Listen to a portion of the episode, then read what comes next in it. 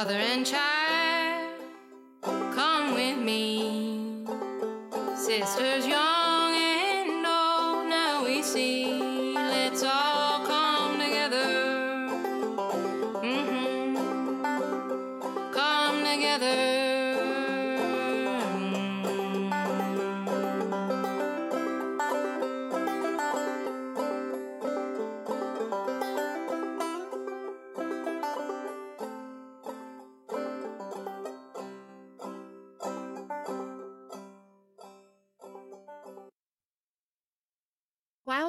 the health of all women. Without her, women's psychology makes no sense. This wilder woman is the prototypical woman. No matter what culture, no matter what era, no matter what politic, she does not change. Her cycles change, her symbolic representations change, but in essence, she does not change.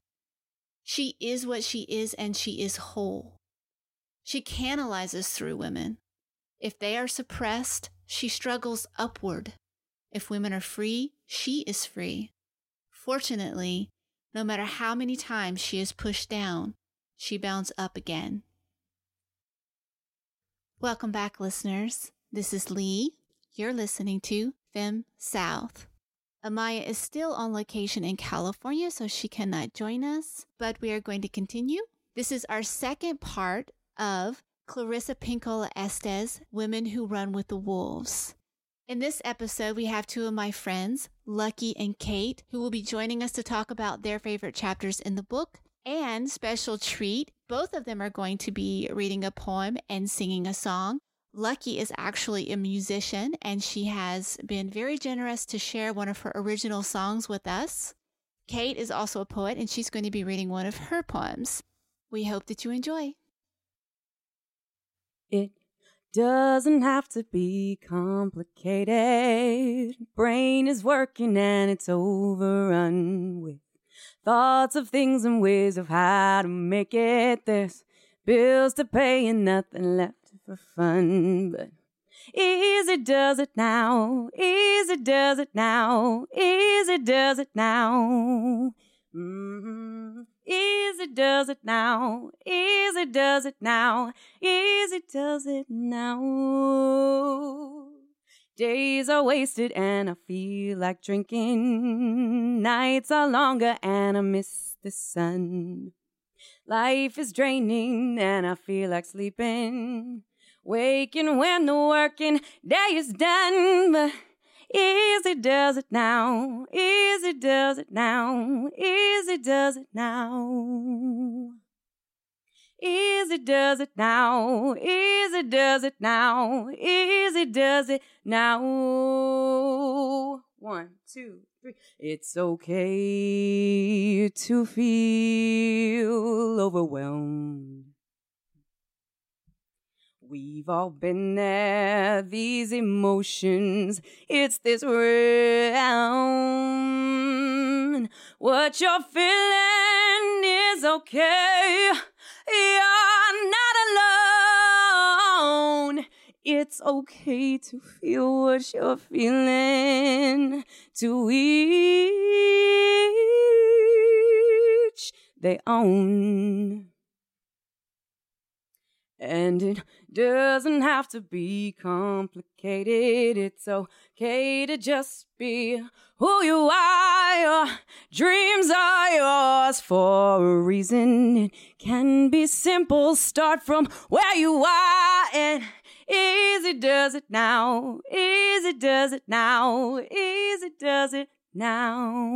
Mhm. Easy does it now. Easy does it now. Easy does it now.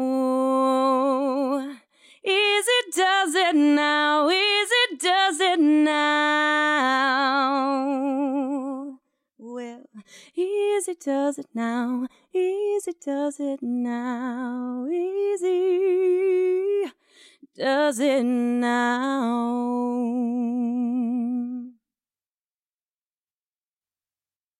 You just heard Lucky's song, Easy Does It Now, recorded right here in my studio for the very first time. Lucky is here with me now to talk about her favorite chapter in the book, Chapter 9 Returning to Oneself. Chapter 9 is the story of the sealskin or the seal maiden. It's a story about a long time ago, a fisherman, a lonely fisherman, lived in a very, very cold climate. And one day, as he's fishing and being really lonely, he comes across a group of women who are bathing or swimming and he's enchanted by these women. And of course, they're not normal women, they are seals who have turned into women. And he sees their seal skins lying around on the ground. And because he's so enchanted by them and so lonely, he decides to trap one of the women by stealing her sealskin. So when she realizes, of course, that he has stolen her sealskin, she confronts him and he asks her to marry him. And he says that if he if she would marry him, she he will return her sealskin within seven years and let her go. And so she decides to do this with him, and she lives with him for seven years. They have a child together, and I mean, it's they seem to be doing fine. But over these the course of these years, and as it gets close to the to the seventh year, she's starting to decay. Her skin is starting to dry up. Her eyes are becoming dull. She's having a hard time seeing. She's having a hard time moving around.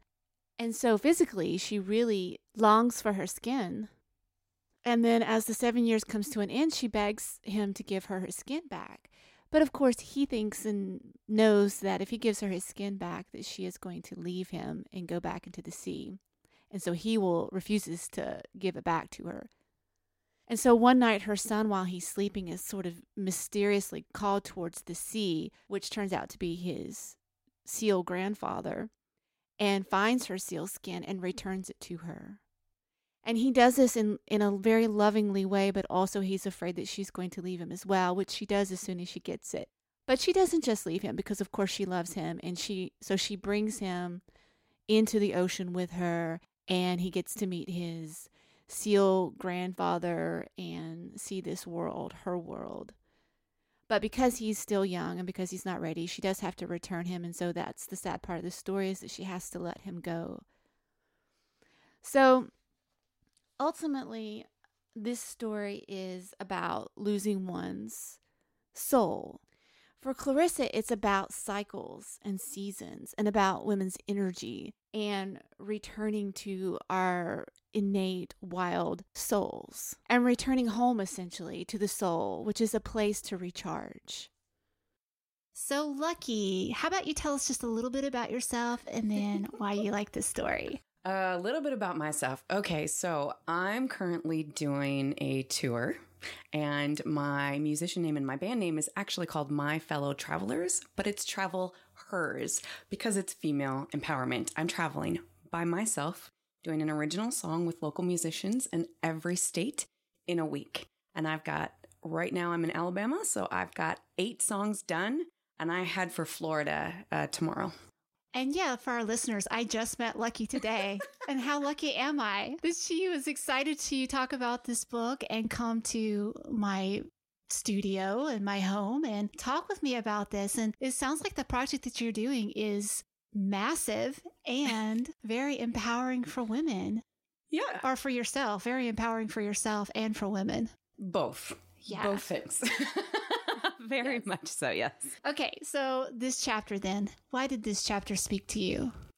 This chapter, it's really funny because I don't have a home and I don't have an apartment. I don't have a storage unit. Everything I own is with me. So, home for me is very different than home is for other people, where they have stuff and they associate a house or an apartment or a person with a home. Home to me is me, it's wherever I go. I don't need a space to make a home. I, I am my home in this body in this lifetime. So it was it was perfect. So this relates to the story because it's about Selkies. And not only was she not necessarily taken from her home, which was under the sea, but she sort of was. And she had her skin stolen from her but she also agreed to it. And after she went through the different cycles of of basically losing herself to find herself again, just to go back home, it's Oh wow, it's it's so relatable because as I'm doing all of these things and I've been traveling for a long time now, um, and running my own businesses and things, I've gone through different cycles of figuring out is this what I want? Who who am I? And what makes what makes who I am? And with the home, a lot of people have tried to, like with her, like he this this man took her skin and her skin was her seal skin and that is what kept her from going back home which was under the sea. So in this aspect people have tried to hold on to me in many forms and i still hear it. They're like oh well maybe if you're home maybe if you just had a home base. I hear that from so many people. Maybe if you just had just trying to hold on to me maybe you have you had a home base. You could just stay here and not go. Maybe you could stay here for a little while and then you could travel from here but always come back Is that because your relationships where people want to keep you? yes very much so Yeah. Yeah. And it's not even just relationships, it's friends as well. They're just like, "Oh, well maybe you maybe you should have a home base or maybe you should think about settling down." And and all of course people I meet. As if that's going to make you happy, as if you have to live that traditional lifestyle. Exactly. Exactly. People when they're telling me this, they're just telling me what they want, not what I want. Or what they think that they want. Mm-hmm. Mm-hmm. It's because they want a home and they feel like they need to have a home. But that Yeah. doesn't really relate to me. So why doesn't that relate to you? What what shifted in your life at one point? I mean, you had to have come from a home, so at some point you made a decision to Ooh. do something different. Well, I I grew up moving. I went to nine different schools and I have lived over 40, 50 locations in my life already. And Wow. uh, yeah. Was your family military? No. No, they weren't. They just moved around a lot. mm-hmm. Okay. Yep. And uh, I mean, I've lived all all over the US. I've lived in Brazil. I've lived in Colombia. Um, so the the only place that has ever felt like home isn't even a place that I've been to many times. It's a place where my soul feels at home, and it's New Orleans. And I was just there. Oh. New Orleans is a great place. it is. I absolutely love it. So, do you think being a woman makes this, and the woman in the story, makes it more of a concern for people to pull you back into that framework? Oh, wow. With the woman in the story, it's funny because she she chose it and she chose she chose it but she didn't. He he didn't really give her a choice because he said do this. Do this. I'm lonely.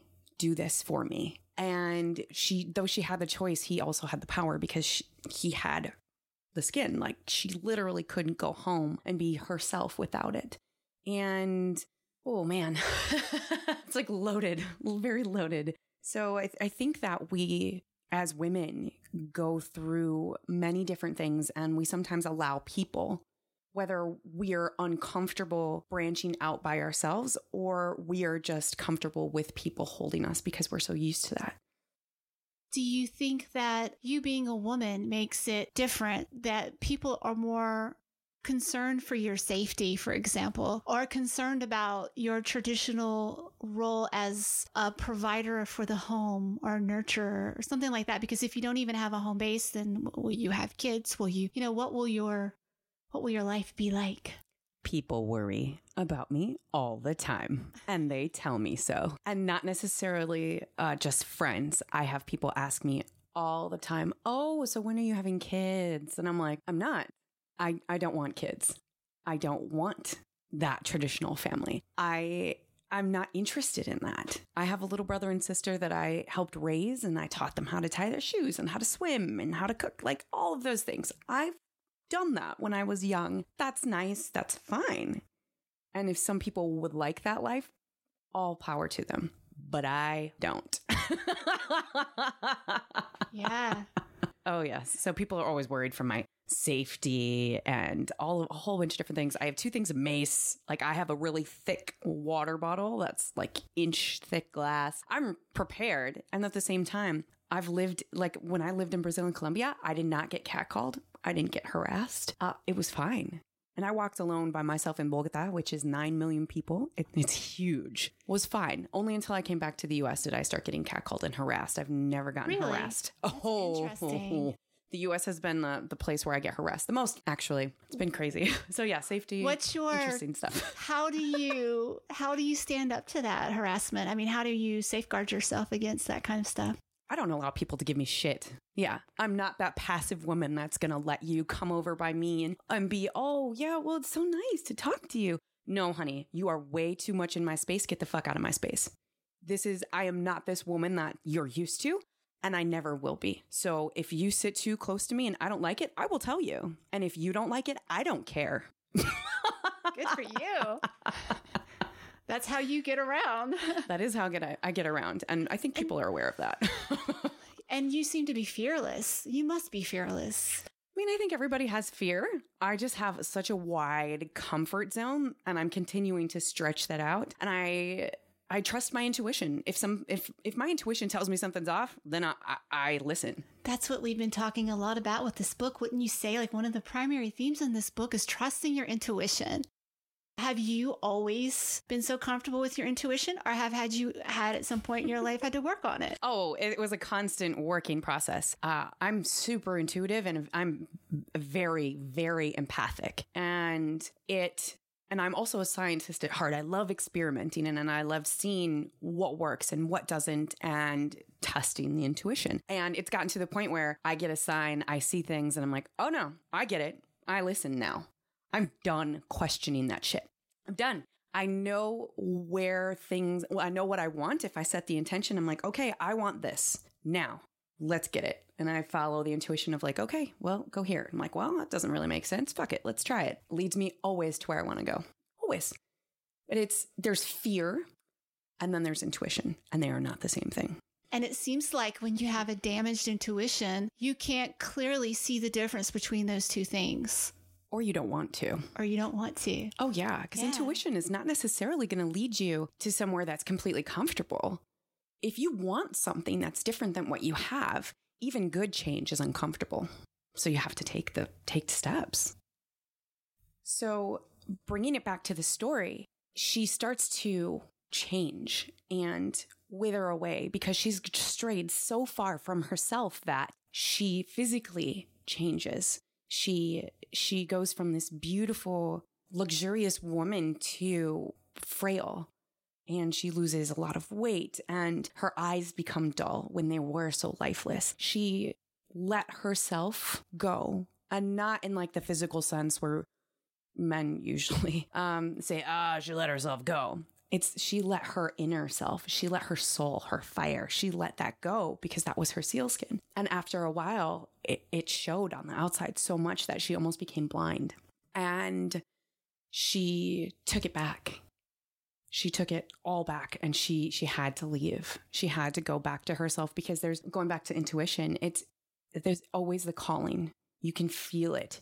You if you ask for something and you want to receive it, then you have to be willing to take the steps. And she had to get herself back and it took getting her skin back to, to just get back to herself. Powerful, beautiful stuff. And then it took her a little while. It took her seven days of being in the sea just to be herself. So it might take some time. That's okay. That's all we have.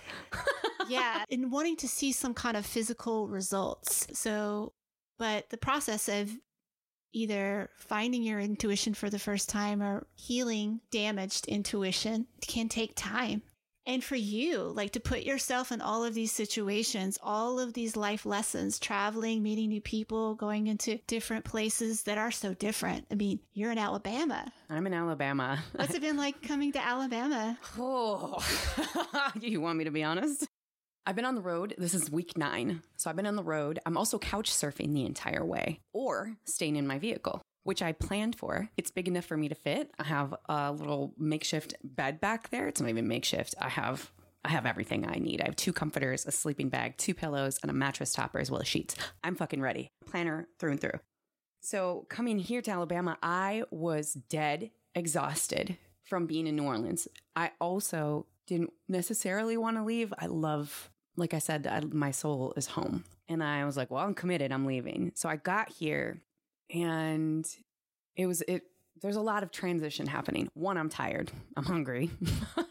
um, I a few days ago I got harassed by a guy here in Fairhope, and that was not a good experience. And it was very similar to the he like, and I was like a zombie, and all I wanted to do was work. Body language, I was very much no, don't do that. He sat on my chair to get my attention. Older man, like 50s, 60s, very uncomfortable. Then proceeded to try to see what he could do, his words, to get me out on a to eat dinner with him or some garbage like that, and then tried to touch my hair. Yep. So I just grabbed my stuff and I was like, time to go. And I left. I literally just walked. Yeah. So Alabama has sucked. I'm going to straight say it out. Straight out. I, I, it sucked. Until being here right now, I'm feeling more like a human and I've gotten sleep and I've gotten some productive work done because I also have another business I'm running besides doing the music and this tour. So overall, it's been not good. Well, I hope we at least help with some of your perception of Alabama and your experience here. and we have a lot of great musicians here, so hopefully you'll get to record your recording with a local musician here, right I am. Yeah. That's why I'm here. That's why I'm here at all. Yep.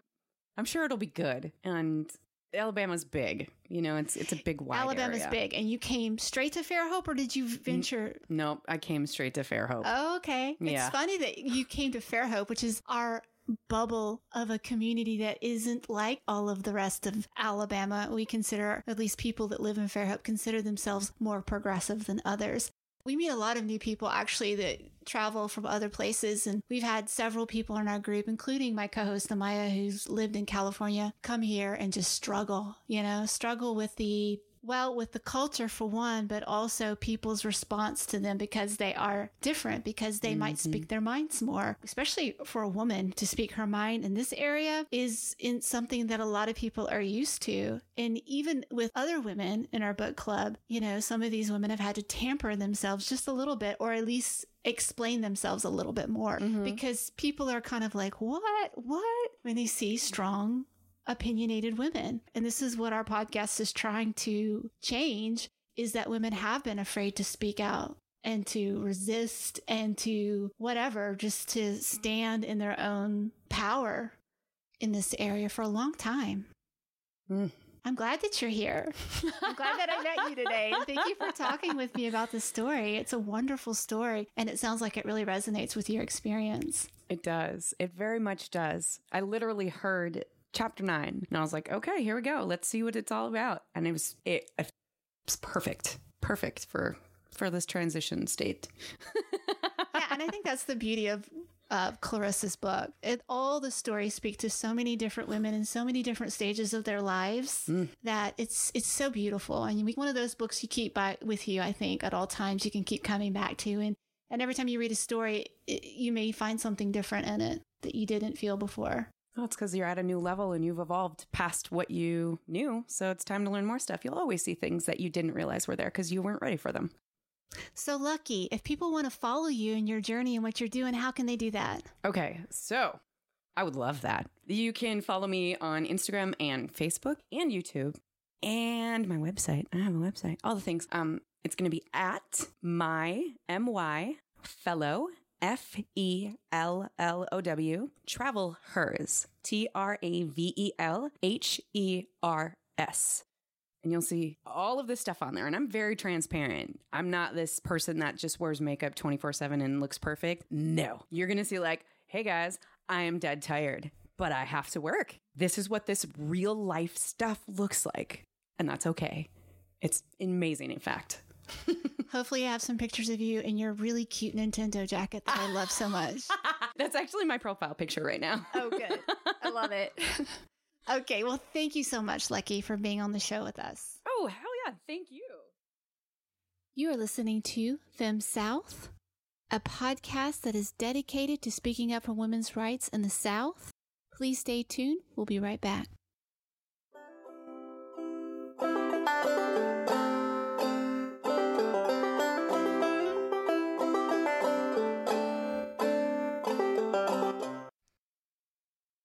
She by Kate Bruggeman. Love yourself because you are God. And what I mean by yourself is the manifestation of all that you are, the many different people that you morph into at a whim, in a biological effort to remain a part of the tribe, mannerism to mannerism. Hiding inside of another, your mother's voice when you sing, your father's damning tone when self judgment has set in, your sister's balance between both. Shine. The word you used as an affirmation yesterday is at the essence of owning your power and voice. Change. The transformative power of choice. And know that you will always hear echoes of your formative people.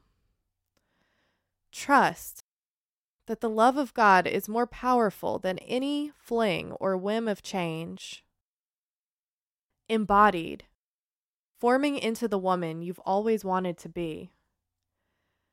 God is the people, the plants, the animals, not the self obsession. God is you and everyone else. If you are made of all that there is, and yet you are separate, it seems, can't you just live into the mystery in a pair of old ripped jeans? Stop trying to play God and just be just a quick disclaimer. Kate, in her poem She, chose to use the word God as a representation of the divine.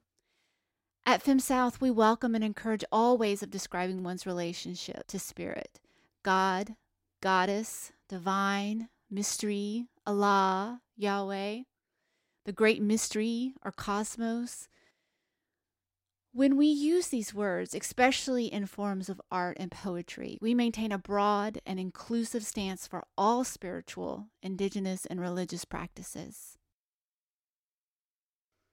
I am here with Kate. Kate is also a member of our book club here in Fairhope, and she's here today to talk to me about her favorite chapter, chapter seven Joyous Body, the Wild Flesh. Yes. And chapter seven is really all about enjoying the body, accepting the body, loving the body, realizing that the body serves a very important purpose. And everybody has a different body type. No one person is the same, and that's beautiful, and we should embrace and love that. And in this chapter, she tells the story of Mariposa, the butterfly woman. And this story is really about a gathering in a during a Native American ceremony where tourists have paid a ticket to see the dancing butterfly woman. And it's really about their anticipation in waiting for this woman to come out. And when she does come out, them being shocked about her size and her age because she is a large woman. She's not a traditional slender woman that one would expect to see doing a dance such as the one that she's doing. She's also very old. And, you know, when she comes out, she's kind of clumsy. She's late. I mean, she just doesn't fit any of the stereotypes that they have for her. But as soon as the music begins and she starts to dance, she embodies everything that the dance embodies because she is, and she's doing a dance in celebration of the Mother Earth and rebirth and creation and all that the body contains. And so it's a really beautiful story. So, Kate, why did you like this one? I chose Joyous Body, the Wild Flesh because I'm personally on a journey of embodying myself. And so this story really spoke to me because it's all about bodies and feminism and how we are in our bodies, the judgments that we have of ourselves. I really enjoyed the introduction to this paragraph. The author talks about wolves as a comparison to women, the way that we're treated. And I'd like to just read the first paragraph. Yeah, that'd be great. I've been taken with the way that wolves hit their bodies together when they run and play. The old wolves in their way, the young ones in theirs. The skinny ones, the fat ones, the long legged and the lop tailed the floppy eared, and the one whose broken limbs healed crookedly. They all have their own body configurations and strengths, their own beauty. They live and play according to what and who and how they are. They do not try to be what they are not. Can you speak a little bit about your journey then with your body and how it, maybe it's connected to this story? So, one of the things that I'm learning in yoga is how to feel into the body. I think that's sort of one of the really essential points of doing yoga. And just so walking with feet on the ground, walking with your hands as an extension of your heart, living an embodied lifestyle. And in my own journey, this is something I'm recently just coming into, and yoga has been my pathway to being able to do that. And I think it relates to being willing to be yourself and be confident in who you are. It can be so easy to look to someone else and be like them. And so I am learning to walk my own path and do so proudly. So let's come back to the story for just a second then and and make the connection. One of the one of the ideas that she talks about in the very beginning of this chapter is this notion of a single idea of beauty. So one of the challenges that you're facing is not comparing yourself with others and I think mm-hmm. this is a challenge that many women can relate to because we all have this single idea of beauty. Mm-hmm. Collectively, the culture, of course, especially southern culture. So recognizing that there, first of all, that there are multiple types of beauty, but what she really talks about beyond just recognizing that that there are different types of beauties or that there are different body types, but really being comfortable with your body and rec- recognizing the power that your body holds. Absolutely, that it's your vehicle for being. And I love in this story discussing the importance of feeling versus judging feeling and function, focusing on those things is in essence living an embodied life. You cannot try to live outside of yourself and watch yourself and judge yourself, but I think a lot of us do that. Like, oh, am I if am I fitting into the status quo in this moment? Um, and just really letting go of that and just feeling and being. Yeah. And she says it's important to be able to feel a wide spectrum of feelings in your body. And is your body connected with those feelings? Are you cut mm-hmm. off in certain places from those feelings? And that your body, the sensory perceptions that your body has that it contains, being able to really feel the world around us is important. And I think if we're judging ourselves, then we're cutting ourselves off from that basic feeling. I mean, yeah, we're living like in the basic, head. Yeah, we're living in the head and the outside world, and we're not turning inward. That's a real challenge though. So how has that challenge been going for you? Like what are some of the practical things that you've been doing? Um, yoga and meditation every day has really been the key for me because it's just a practice of coming back. And then also just stripping away everything that isn't me. So, you know, I I chopped my hair off uh what day before yesterday, you know, just making even some physical changes that make me feel and recognize the person that I see in the mirror has been positive. So, yes, yoga and meditation every day, and then just returning to philosophies like what I'm reading about in yoga, and then also feminism. And this book was, this particular chapter has been really impactful for me, um, even just to connect my experience with every other woman's experience. That we're we're all sort of walking a very similar path, and many people are struggling with similar things. Yeah. You know, the outward beauty that our culture seems to want us to conform to never sees our bodies as a fully functional mm entity. And it never sees like what each part of our body is supposed to be doing. And what I really loved about the Mariposa story that she tells in this chapter, the woman, the dancing butterfly woman, mm-hmm. tourists come from all over to see this dancing woman and they're surprised at least maybe the outsiders are surprised to see that this butterfly woman is very large mm-hmm. and very old mm-hmm. and very free in that largeness and in that in that old age that she's unrestrained and unapologetic and I really love her as a representation of what the body is supposed to be doing and what the body mm-hmm. is capable of doing. And that she says, well, the body is her body is big because her body has to contain so much. Mm-hmm. It's it's it should be large when you think about what her role is in the culture as a metaphor for bringing new life into the world, right? Absolutely. She's um represents liberation.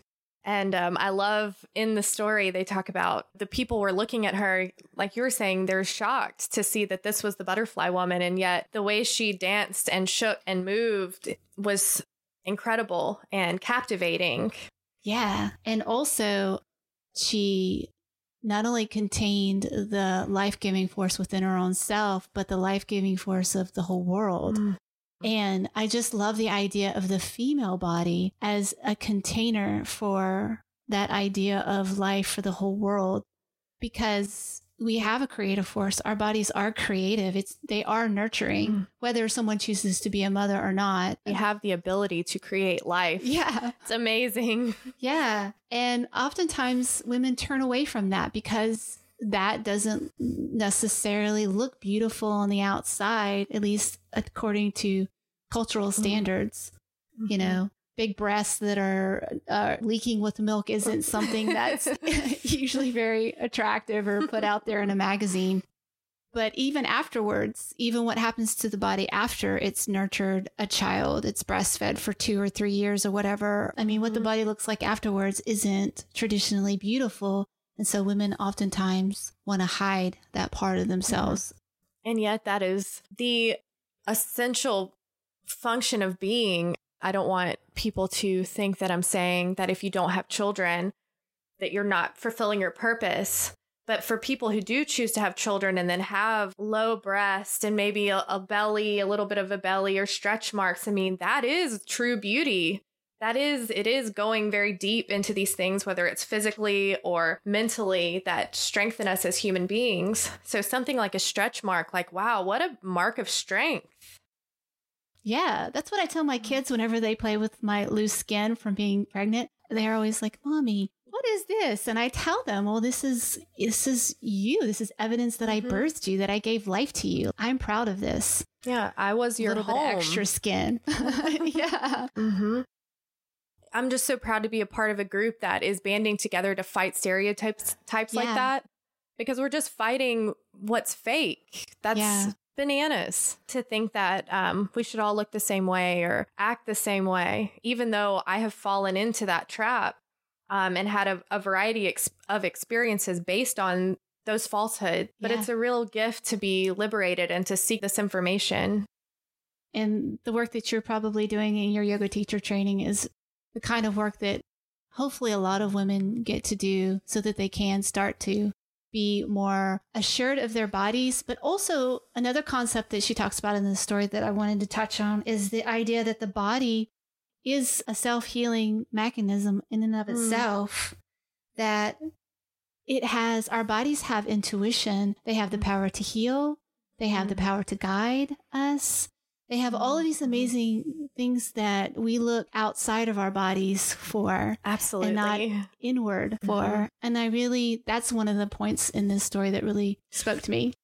That's why meditation is so difficult because you are literally listening to yourself and it's like are you brave enough to to hear and to respond what your body, your mind and your spirit is communicating to you.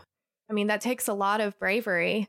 Just quote a little Angel curtain here, the wisdom to look and the courage to see. I mean, wow, what a what a journey that is. Yeah, I like your point about it being taking courage, but I think it also takes patience to to really uncover slowly your body because we've spent so many years hiding, being angry, judging, suppressing that whenever we do decide through meditation, through yoga to look inward, to really look inward and I'm speaking from my own personal experience, it's it's hot, it's difficult and it takes a lot of patience. It's ti it's time consuming. Yes. It's easier to just go buy a new outfit and make yourself feel better that way than it is to spend any time during the day. It doesn't have to be Mhm. hours, but any time during the day the day looking inward. I mean, I've gone through moments in my life where I've spent a lot of time meditating and then I've either not liked what I've seen, gotten bored or decided it was too much trouble and then did something else and then came back to it. Like there's a cycle there, Mm-hmm. which she actually talks a lot about cycles in this chapter as well. And I like the idea that we cycle through these emotions as well. Yeah, growth by degrees. That's hard for me because I mean, I just want everything to happen quick. I just want to like be amazing in 30 seconds, you know? and that's really what our culture sells us. Fast diets, anything, you know, it's not a slow process of building self-esteem and, you know, healthy friends and these very basic fundamental things we all need. It's just it's a quick fix, it's a pill. It's something again outside of ourselves. And that you can see results Mm-hmm. dieting in the body. And that's addictive. Yeah, it is Mhm. addictive. It's true. You know, because we need to do, at least I, for me, I need to do exercises that make me feel good. Oh, absolutely. At the end of the day, why have a good body if you don't feel good in your body? Mhm. if you're self-loathing and beautiful, Yeah, there's no point. mm-mm. I definitely relate to that. And that's it's interesting because in my yogic journey, I was very resistant and sort of angry at the beginning of it, like not wanting to be in my body or listen to the messages it was sending me, or even just like feeling parts of my body I hadn't felt, you know, in a long time. We get so cut off. And so it's interesting how I, I really approached it in this way that was results oriented. And then throughout the process, it's just been like having to put down um, different falsehoods like, oh, wait, no, actually, that doesn't work. And that's like anti what I'm doing over and over and over again. Can you give an ex- specific example of what you mean by putting down falsehoods? maybe just wanting to absorb the information really quickly, like zero to superstar, you know? And one of the things I've realized that I've done is I'll throw myself into the deep end and then work backwards. Can you I mean- elaborate? what do you mean by throwing yourself into the deep end? I mean, like, this is actually a joke in my teacher training, but like, I've flown around the planet, but I've never been to Texas. That kind of thing. Like, um, going to Bali, but I've never been to New Mexico. Really, you know, going to the extent of depth that you can into an experience, or even in meditation. I've had these very trippy meditations before that made me feel very expansive and um be here now but okay but i'm not grounded all right well now grounding is even harder because i know how to get high as a kite you know naturally. So uh, so it's just in a lot of ways I, I have lived that way um and actually this morning in augusta's class i got the the baby goldfish and for doing five monday morning classes and um anyway i was just thinking about how much of a baby goldfish i am What is a baby goldfish? I don't know. it's what that is. just she gives everybody diff- different little animals and she'll she loves giving like rocks and charms and just these different beautiful little reminders of where you are in your path and um, so this was my first one for accomplishing five classes on monday mornings but really um, owning that beginner mindset which is ultimately receptive and hardworking and discerning and grounded is really what i'm working on yeah, I see what you're like saying. Like being a really good baby goldfish before you're like a you know a shark or something you know what i mean yeah, just laying foundations Yeah, that's hard. Again, that you have to humble yourself and lower your expectations for yourself. and you have to a have faith extent, right? too you know just that if you work hard like maybe not your ideal you know maybe you can't control what will happen but that wonderful things will happen and that they're always happening and being open to seeing that. And really being in my body has allowed me to see the positive things around me. And that's and then that's why i love this story. That's really why i love it. It's just about truth and it's about ownership and pride and self-love self-respect regardless of what you're coming with or what it looks like or you know how you dance or you know whatever dancing too. Dancing has been, you're part of our conscious dance group. Mhm. So, dancing in the conscious dance group has also been an experience in being okay with not only your body, physically, your body, but also how the body moves through space and being okay with whatever that looks like. And that And may be in- pretty or not pretty. And it we talk all the time about who are you dancing for? Are you dancing for yourself? Are you dancing for other people Mm. in the room? Are you dancing to be um attractive? And it took me a while. I don't know if you had this experience, but it took me a while to realize that I probably for, was dancing for other people, even though I tell myself I'm dancing for myself. Because it wasn't until we did a dance where we put blindfolds on, and I don't think you were there for Oh, the that. contact improv. I missed that. I didn't go to the contact improv. I missed okay. that, but I got, but we had the blindfolds in the dance Oh, after cool. uh, contact improv, and maybe I would have felt differently had I have started doing contact improv with the blindfolds. But I just came into class and put the blindfolds on while I was dancing, and as soon as I put the blindfold on, I immediately had to ask myself, or why am I even dancing in the first place? Like, what is this movement that I'm doing? Mm. Because I was having to turn so inward and be so aware of my body, just like as a thing in space, so that I don't bump into somebody else. Right. It made me immediately think most of my movements that I've been doing have really been for other people.